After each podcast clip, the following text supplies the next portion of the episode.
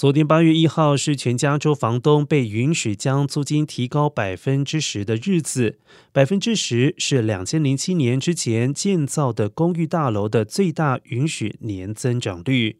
根据媒体报道，在洛杉矶，1978年十月之前建造的公寓属于租金管制规则，允许的涨幅要小得多。